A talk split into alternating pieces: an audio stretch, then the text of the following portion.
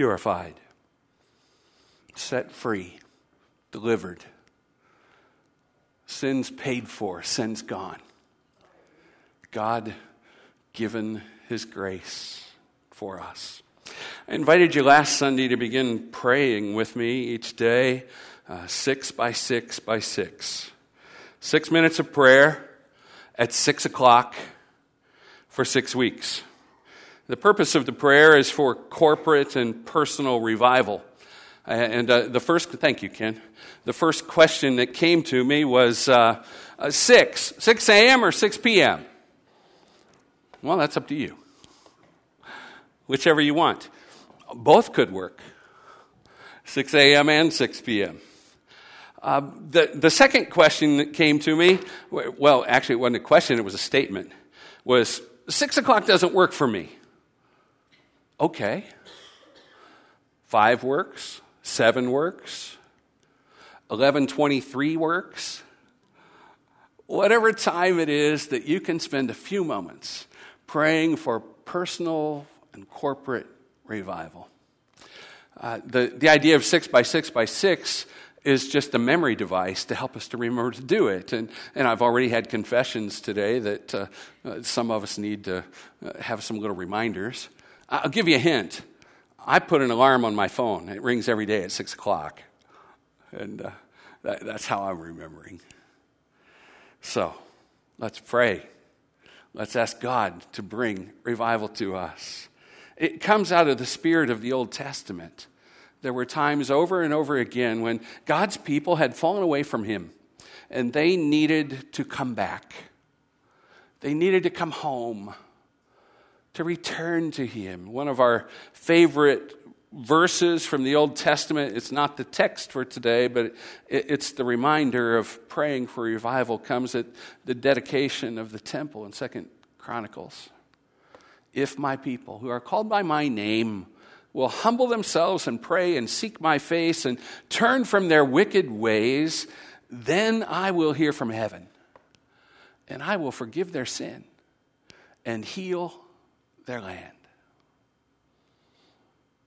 That's a powerful promise from God. That when we call out to Him, when we humble ourselves enough to, to really look for Him and find Him, He will come to us when we pray. He will come to us when we cry out, and He will forgive our sin. All of us need that and He will heal our land. And certainly the world needs that. But throughout the history of God's people, there are these times of ebb and flow, times of coming and going, times of moving closer to God or moving farther away from God, times when His presence was sought diligently, times when it seems He was forgotten. James Packer, some know him as J.I. Packer, uh, gives this little definition for revival. It says, Revival is the visit- visitation of God which brings to life Christians who have been sleeping and restores a deep sense of God's near presence and holiness. Brings Christians who have been sleeping. Oh, I hope that's not us. I hope we haven't been sleeping on God. But yet I know human nature, and I know that there are times for all of us. As we look back across our life, we can look back, and there are times when we recognize maybe we were asleep, at least when it comes to the things of God. We were not giving Him proper attention, seeking Him hard enough. One of those times in the history of God's people was long ago in the days of a man named Eli. Eli was the chief priest over Israel. And it was under his guidance and his watch that he was to lead the people of God to worship. His sons had grown and become adults. Their names were Eli, or Hophni and Phinehas. And really, at the point of our becoming aware of Eli as he is recorded in history, he's fairly elderly and really has passed the work of the priesthood over to his sons, Hophni and Phinehas.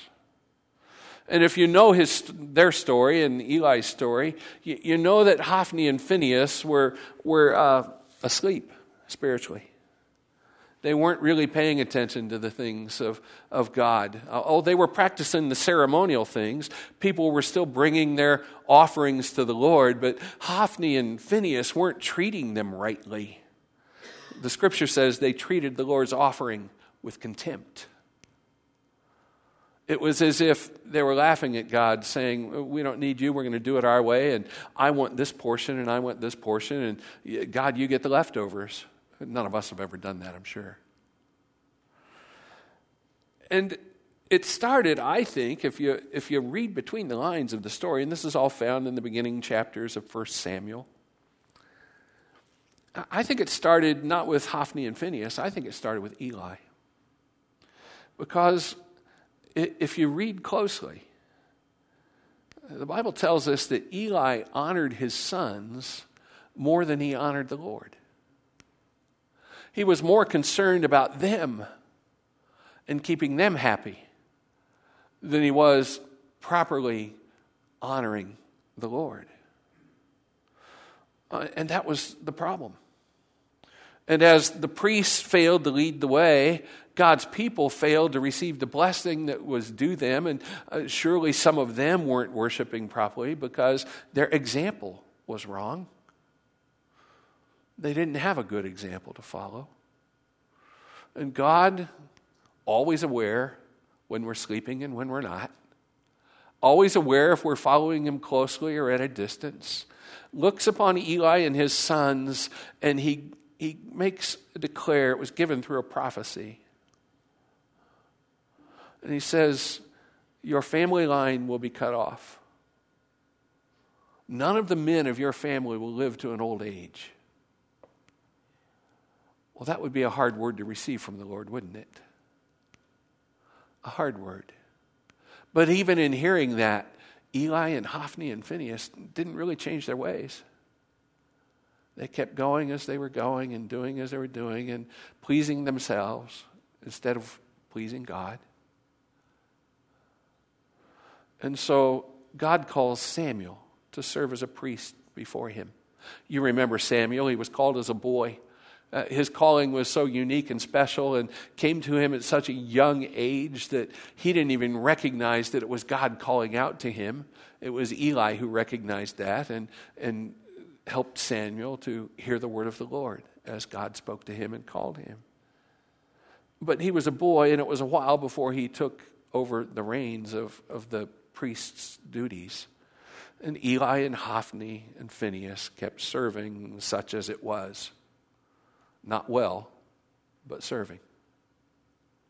And it was during that period of time that the people of God, the nation of Israel, uh, came to war with the Philistines. Uh, one trying to overtake the other, and then at different times it shifted back and forth. But uh, they fought for a long time, and, and Israel was fighting the Philistines. And to no one's surprise who reads this in a historic form, as we do, the Israelites lost. They always lost when they didn't worship the Lord properly. They lost his favor, they lost his grace, and, and they always lost. And the Philistines lost a particularly hard battle one day, and thousands of men were lost in that battle. Among them, Hophni and Phinehas. And so a messenger came to Eli to tell him the news of the battle, and it, it says he was sitting on a stool, kind of like I'm sitting on today. Uh, he was sitting on a stool, and the messenger told him of the defeat and told him of all of the men that had been lost, and then said to him in, in a rather straightforward way, I'm sure with some mercy and some tenderness, but, but informed him that his sons had died. They'd been lost in the battle. And the scripture says Eli fell off of his stool because of the shock of the news. The fall apparently caused his neck to break, and he died. The news of defeat, the death of his sons, then his own death. Scripture makes it fairly plain that that happened because the people weren't following God. They weren't living for Him, they were asleep. Not only was it Eli and his sons, but also uh, Phinehas's wife, her name not really given to us, uh, was pregnant and gave birth to a son right at the same time, but after the battle had been lost. And in the midst of her childbirth, complications arose and, and she died, but she lived long enough to name the son that was born. You know his name, you've heard it, even if you don't recognize the connection. She named her boy Ichabod. Ichabod. And she said, I name him Ichabod because the glory of the Lord has departed from us. You see, that's what happens to us when we go to sleep on God. The glory of the Lord departs, His presence withdraws. We miss His goodness and His grace. It's not so much that He's absent, it's that we ignore Him. And when we ignore Him, His glory withdraws. In the midst of the battle, after we hear of the, the daughter in law's death, the Ark of the Covenant of the Lord is lost to the Philistines. They capture it. This great reminder of God's presence with the people, and that's really what the ark was for. It was to remind them of God's presence. Taken away from the people of Israel, the people of God, his chosen ones, and taken by the Philistines and, and put in their temple next to their God, a God they called Dagon it was really not a god, it was an idol carved by the hands of men. If you look up pictures of it, you'll find different representations because it's so long ago that nobody ever really knows exactly what that carved image looked like. But we know that it had hands and arms. But when, when they put the ark in the temple next to Dagon, they left for the day, went to their homes overnight, and when they came back the next day, Dagon's idol had fallen over. The symbolism was clear to the Philistines. They knew what was happening. They knew that the powerful presence of God was there because the Ark of the Covenant was there. But they still didn't quite get it. And so they set the idol back up. And the day passed, night came, they went to their homes. They came back the next day, and uh, where do you suppose Dagon was? He, he, it, the idol, not really a person, had fallen to the ground. And this time it says his hands and his arms were broken off. Well, twice was enough. It didn't take three times for them to figure it out. Twice was enough. They removed the Ark of the Covenant and they took it to a different place. They took it to a village called Kiriath Jearim. And there they placed it in the house of a man named Abinadab. And they, the people, not the Philistines, but the people of God, the ones in that village, consecrated a man named Eleazar to guard the Ark of the Covenant. And so it was back in the possession of the people of God, but it wasn't really where it belonged. It wasn't at a place where it could remind the people of God's presence with them, and, and their slumber, their sleeping continued. The Bible tells us it was there for a long time. Some, some translations just say a long time. Others say that it was there in, in Abinadab's home for about 20 years. And it's at that point that I, w- I want to read the scripture to you instead of just tell you about it. It's 1 Samuel chapter 7. So the men of Kiriath Jearim came and took up the ark of the Lord. They brought it to Abinadab's house on the hill and consecrated Eleazar, his son, to guard the ark of the Lord. The ark remained at Kiriath Jearim for a long time, 20 years in all. And all the people of Israel mourned and sought after the Lord. So Samuel said to all the Israelites, If you are returning to the Lord with all your heart, then rid yourselves of the foreign gods and the Ashtoreths and commit yourselves to the Lord and serve him only. And he will deliver you out of the hand of the Philistines. 20 years later, they're still fighting the Philistines and losing. So the Israelites put away their Baals and their Ashtoreths and served the Lord only. Then Samuel said, Assemble all Israel at Mizpah, and I will intercede with you for the Lord, or with, with the Lord for you.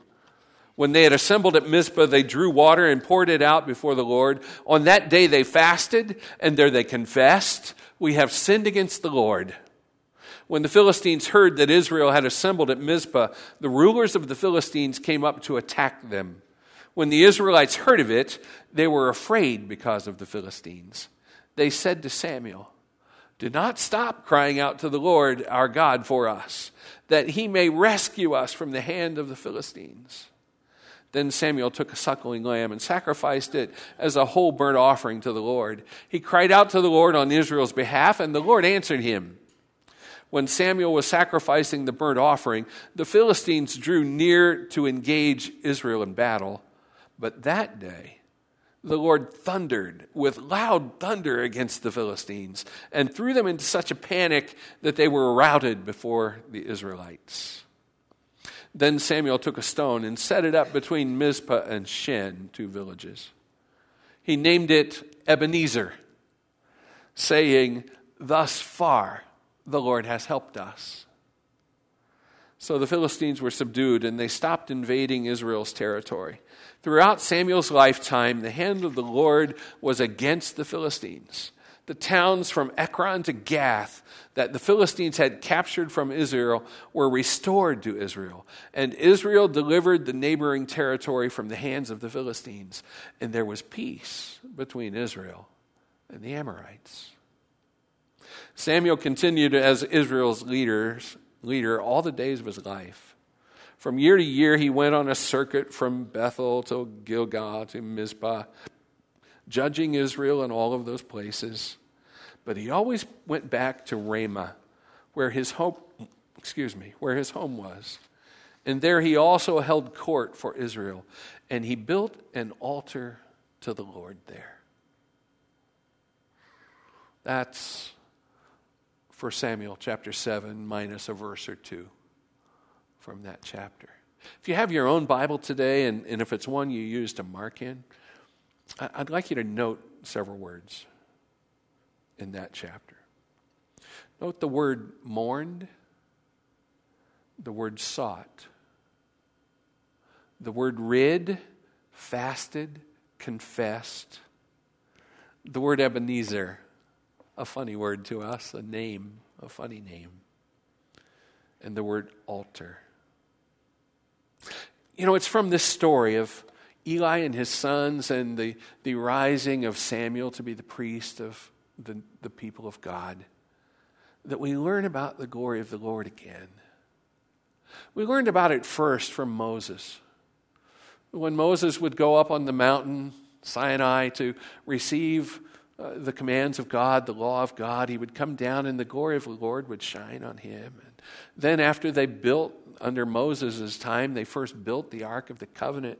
It would then, those days, sent in uh, what was called the Temple of Meeting. And Moses was the only one that went in there. And he would go into that place and, and he would encounter the glory of God. The Ark of the Covenant, uh, we know a little bit about it from the pages of Scripture and from uh, other Jewish literature. We, we know it was kind of a box that held some important items. There are different places in Scripture that tell us what some of those items are, but they don't always all measure up. Uh, and so we assume that the tablets of the law are there. Uh, some even believe the, the broken tablets and the new tablets are there. Don't know that for sure if that was what was there. Uh, other places, especially in the New Testament, tell us that uh, the, uh, Israelites at the end of their wilderness journey had gathered some manna and put it in a jar to remember that the Lord had provided for them during their wilderness trek, and that it's possible that that jar of manna was in the Ark of the Covenant. And also, it's possible, uh, the New Testament indicates, that uh, Aaron's staff, the one that budded and came to bloom, is in the Ark of the Covenant. And that box, that ark, is, is covered with gold, and on top of it, they created two cherubim, one on each end. And it was from between those cherubim that the glory of the Lord would come to the people. And when Moses stood before the ark in the uh, tent of meeting, he would go in, and, and the glory of the Lord would appear there. And it would so fill the, that tent that it would fall on the outside of it. And that glory, the ark, the symbol of God's presence with them. But when the glory of the Lord departs, the presence of God departs. When his glory is missing, it's not that he's missing because we know God is everywhere. But his glory doesn't reach us, doesn't impact us. And it's not so much, again, as I mentioned earlier, it's not so much about that, that God withdraws from us, it's that we withdraw from Him. It's we go to sleep on Him. We fail to obey His commands. We fail to, to move ourselves and put ourselves in a position where we can experience His glory. If you think about those words I ask you to highlight, those words identify actions that are the way to restore spiritual vitality. They were true for the Israelites, the people of God. It's true for us. The first word I ask you to, to note was the word mourned. The people mourned.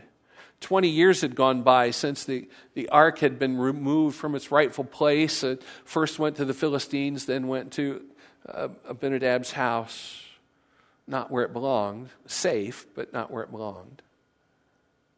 It wasn't in a place where the people could worship.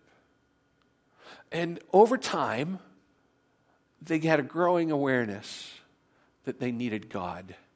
That was heightened by their awareness that they needed God's help to defeat the Philistines, who continually came against them in war. But that recognition, that mourning, was the sign that they knew they had lost their intimacy with God. It was the absence of the Ark of the Covenant that began weighing heavily upon them. And they needed his presence, they needed him. They needed to know that the God of heaven was with them. And the relationship between the ark and the glory of God is reinforced all through the scripture, but they understood again that, that they needed God. They needed him. And so they mourned after a long time. They mourned.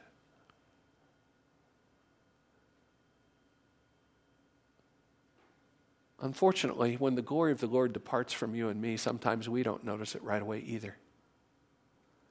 Sometimes a long time goes before we really become intimately aware that we're not where we belong with God. We're in the wrong place. And when that recognition comes, we need to mourn. We need to mourn. William Ward said we should be thankful for our tears they prepare us for a clearer vision of God. Oh, there, there have been times in my life when I've become aware that I haven't been right where I needed to be with God. And I'm thankful that in those moments, probably not as soon as I should have, but in those moments, I've, I've been able to mourn. And I've, in that mourning, recognized that I need the glory of God back in my life. Apostle Paul talked about it this way in his second letter to the Corinthians. He said, Godly sorrow brings repentance that leads to salvation and leaves no regret. Restoring spiritual vitality always begins with the recognition that we have lost the presence of God, that we've lost that vitality, and that we need Him again. Do you mourn when you become aware that you've been asleep instead of giving attention to God? And then it says the people sought God and they returned to his presence. Listen again to verse 3 of that seventh chapter as Samuel gives some advice to them as they become aware of their need for the, the glory of God to return to their lives. He said to all the Israelites, If you are returning to the Lord with all your hearts, then rid yourselves of the foreign gods and the Ashtoreths, and commit yourselves to the Lord and serve him only, and he will deliver you out of the hands of the Philistines. So, what's this say to us? We're not worried about being delivered from the Philistines, but we are concerned to seek the presence of God and to have his presence fully alive in us. That, that spiritual vitality that we want requires a full commitment, a full devotion. And it requires that we rid ourselves of whatever competes with God for first place in our lives. There are some things that we just have to release, we have to let go of. And, and that ridding and fasting and confession come together fairly quickly and they precede the return of God's presence. Before He can come back and shine His glory on us, there's work we have to do. We have to do some spiritual house cleaning. What, what is that? What is it that we rid ourselves of? What is it that we fast over that uh, causes our hearts to be broken? What is it that we confess? It, it's anything that's unfit for God. Because if it's unfit for God, uh, we can't hold on to it and expect His glory to be in us. We need to do some house cleaning. What's that look like? Let, let, me give you five words. They all begin with a P. It's convenient that way. That, that help us think about what some of this ridding and confession might be. Think about possessions, passions, people, priorities, practices. Possessions. Sometimes it's physical things that get in the way of our worship of God. We get more caught up with those physical things, those, those great possessions that we treasure and cherish. They become more important to us to God. And I can't tell you what those are because they would be different for every one of us. A friend of mine has a pretty vast coin collection, and that might be his issue. I don't know. I haven't asked him about it. It might be that favored thing that sits in a prominent place in your home that just robs you of putting God in the first in his first and rightful place. Passions. When our passions become uncontrolled and get out of line, they can move us away from God. Sometimes it's people. And by that I mean sometimes just like Eli with his sons, we put people in a favored position over, than, over God. Eli was more concerned about his sons than he was about uh, his relationship with God. And it's not to say he shouldn't be concerned about his sons, of course he should. But when they come first, something's wrong. So, whoever that person might be, be careful. Priorities practices. You know, sometimes there are just some things that if we're going to stay close to God, we have to quit doing. We have to remove those habits and practices from our life as, as much as maybe it's for someone that uh, the possession was a stack of magazines hidden away in a closet that had to be gotten rid of.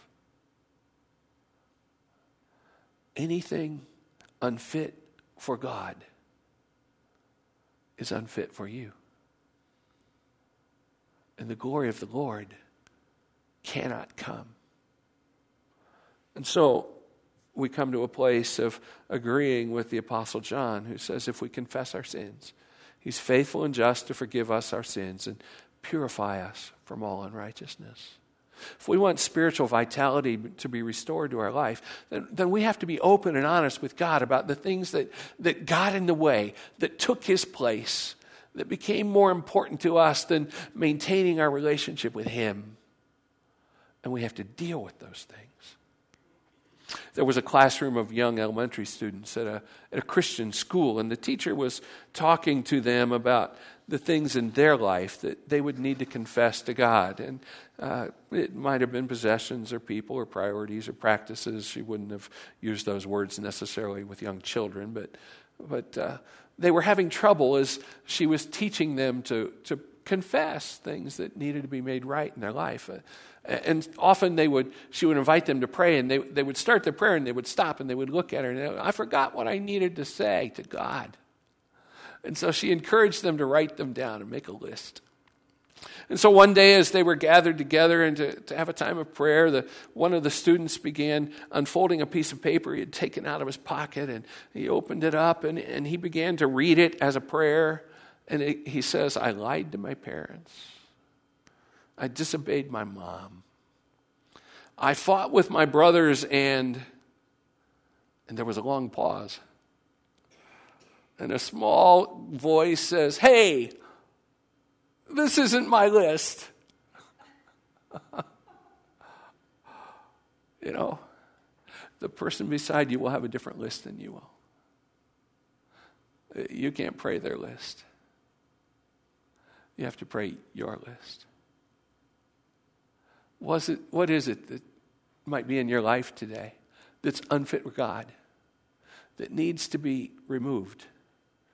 be gotten rid of so that the glory of God can come to you? What do you need to confess to the Lord so that you're alive in His presence?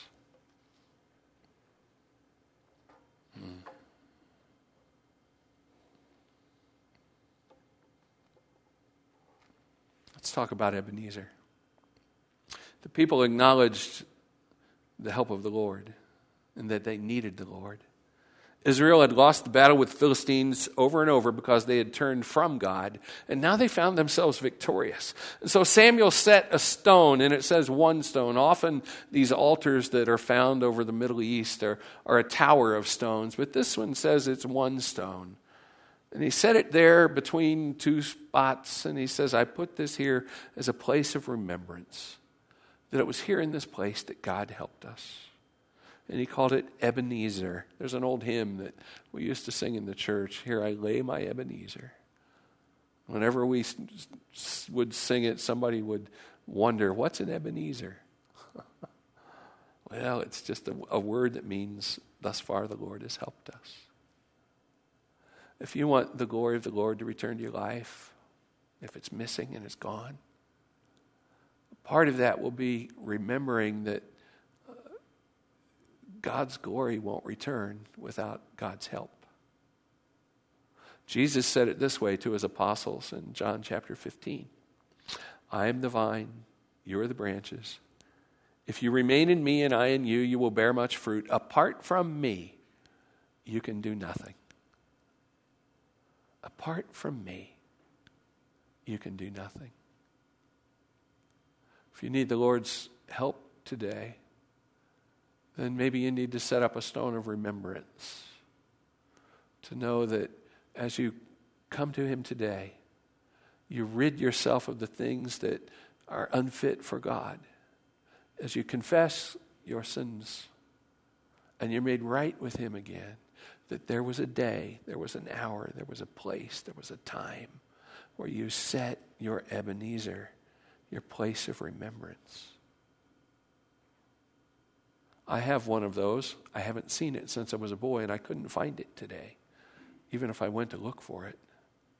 It's out in the woods in Ohio. It's a place where, as a young boy, I became aware that I needed God's help in my life. That I needed to be, uh, in the, the language of the church, I needed to be saved.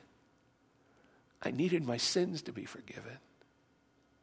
And the adult with me that day recognized that. There was a group of us there. and He offered an opportunity for us to kneel in the woods at an old millstone. It was only that grindstone that was left of what had been a mill where, in years gone by, long before, farmers had brought their grain and uh, the, the stream was even gone at this point. But we made that our stone of remembrance, our place of meeting with God. Your stone of remembrance might not be a physical place, it might just be a memory that you can hold on to, a time in your life. Maybe it's today. That as I have been talking, you've been experiencing a growing awareness that the glory of the Lord is not in your life as nearly as much as you would like it to be. And so maybe your stone of remembrance will be a prayer that you'll pray this morning in this place, in this room, where you say, I need the Lord's help. I need His forgiveness. I need His presence. I need His glory. I need Him to come to me.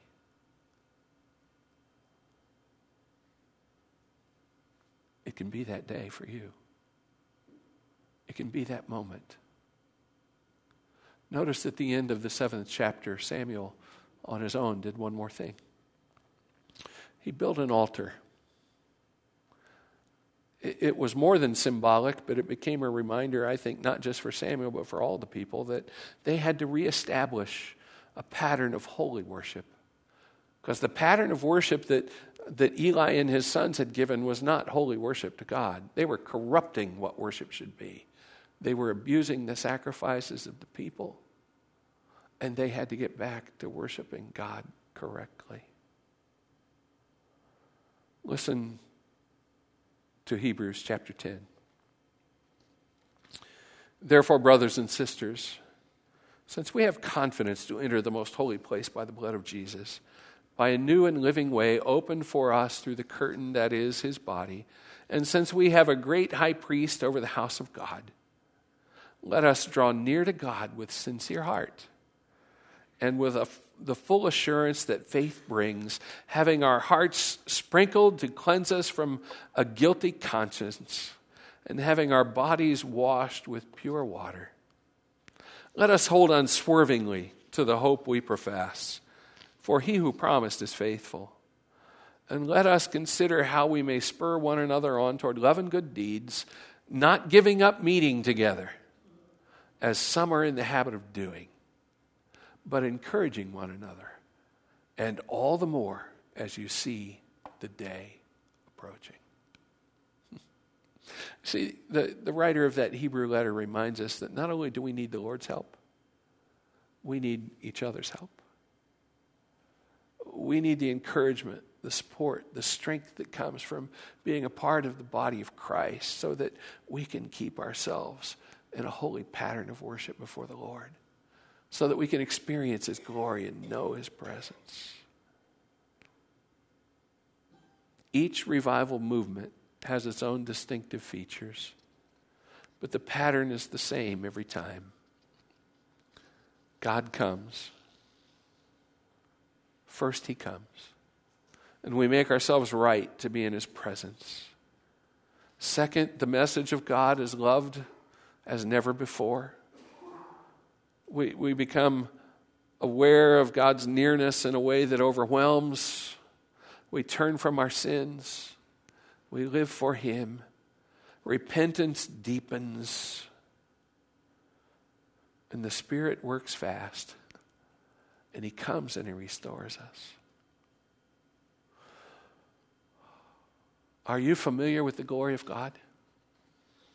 Is the glorious presence of God near to you? warming you, helping you, guiding you?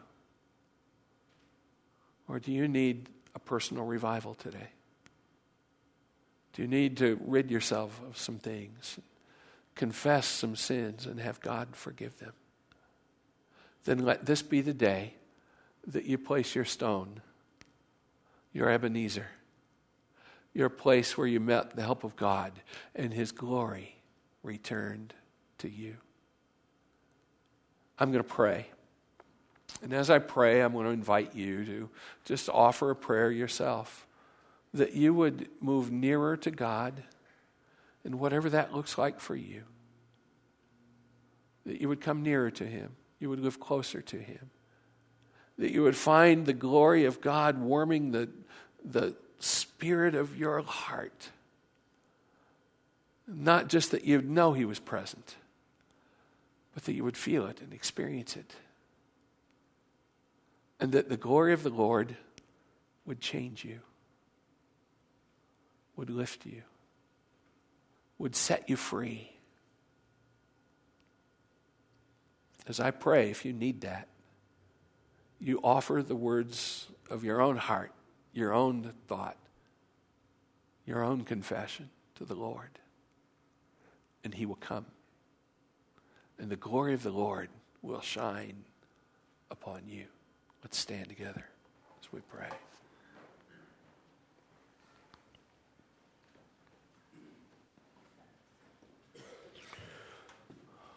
Oh God, our God, Father of heaven, creator of all, we stand before you today knowing that we are a people who are lost without you. We, we agree with Jesus. Apart from you, we can do nothing. And today we ask you to come to us.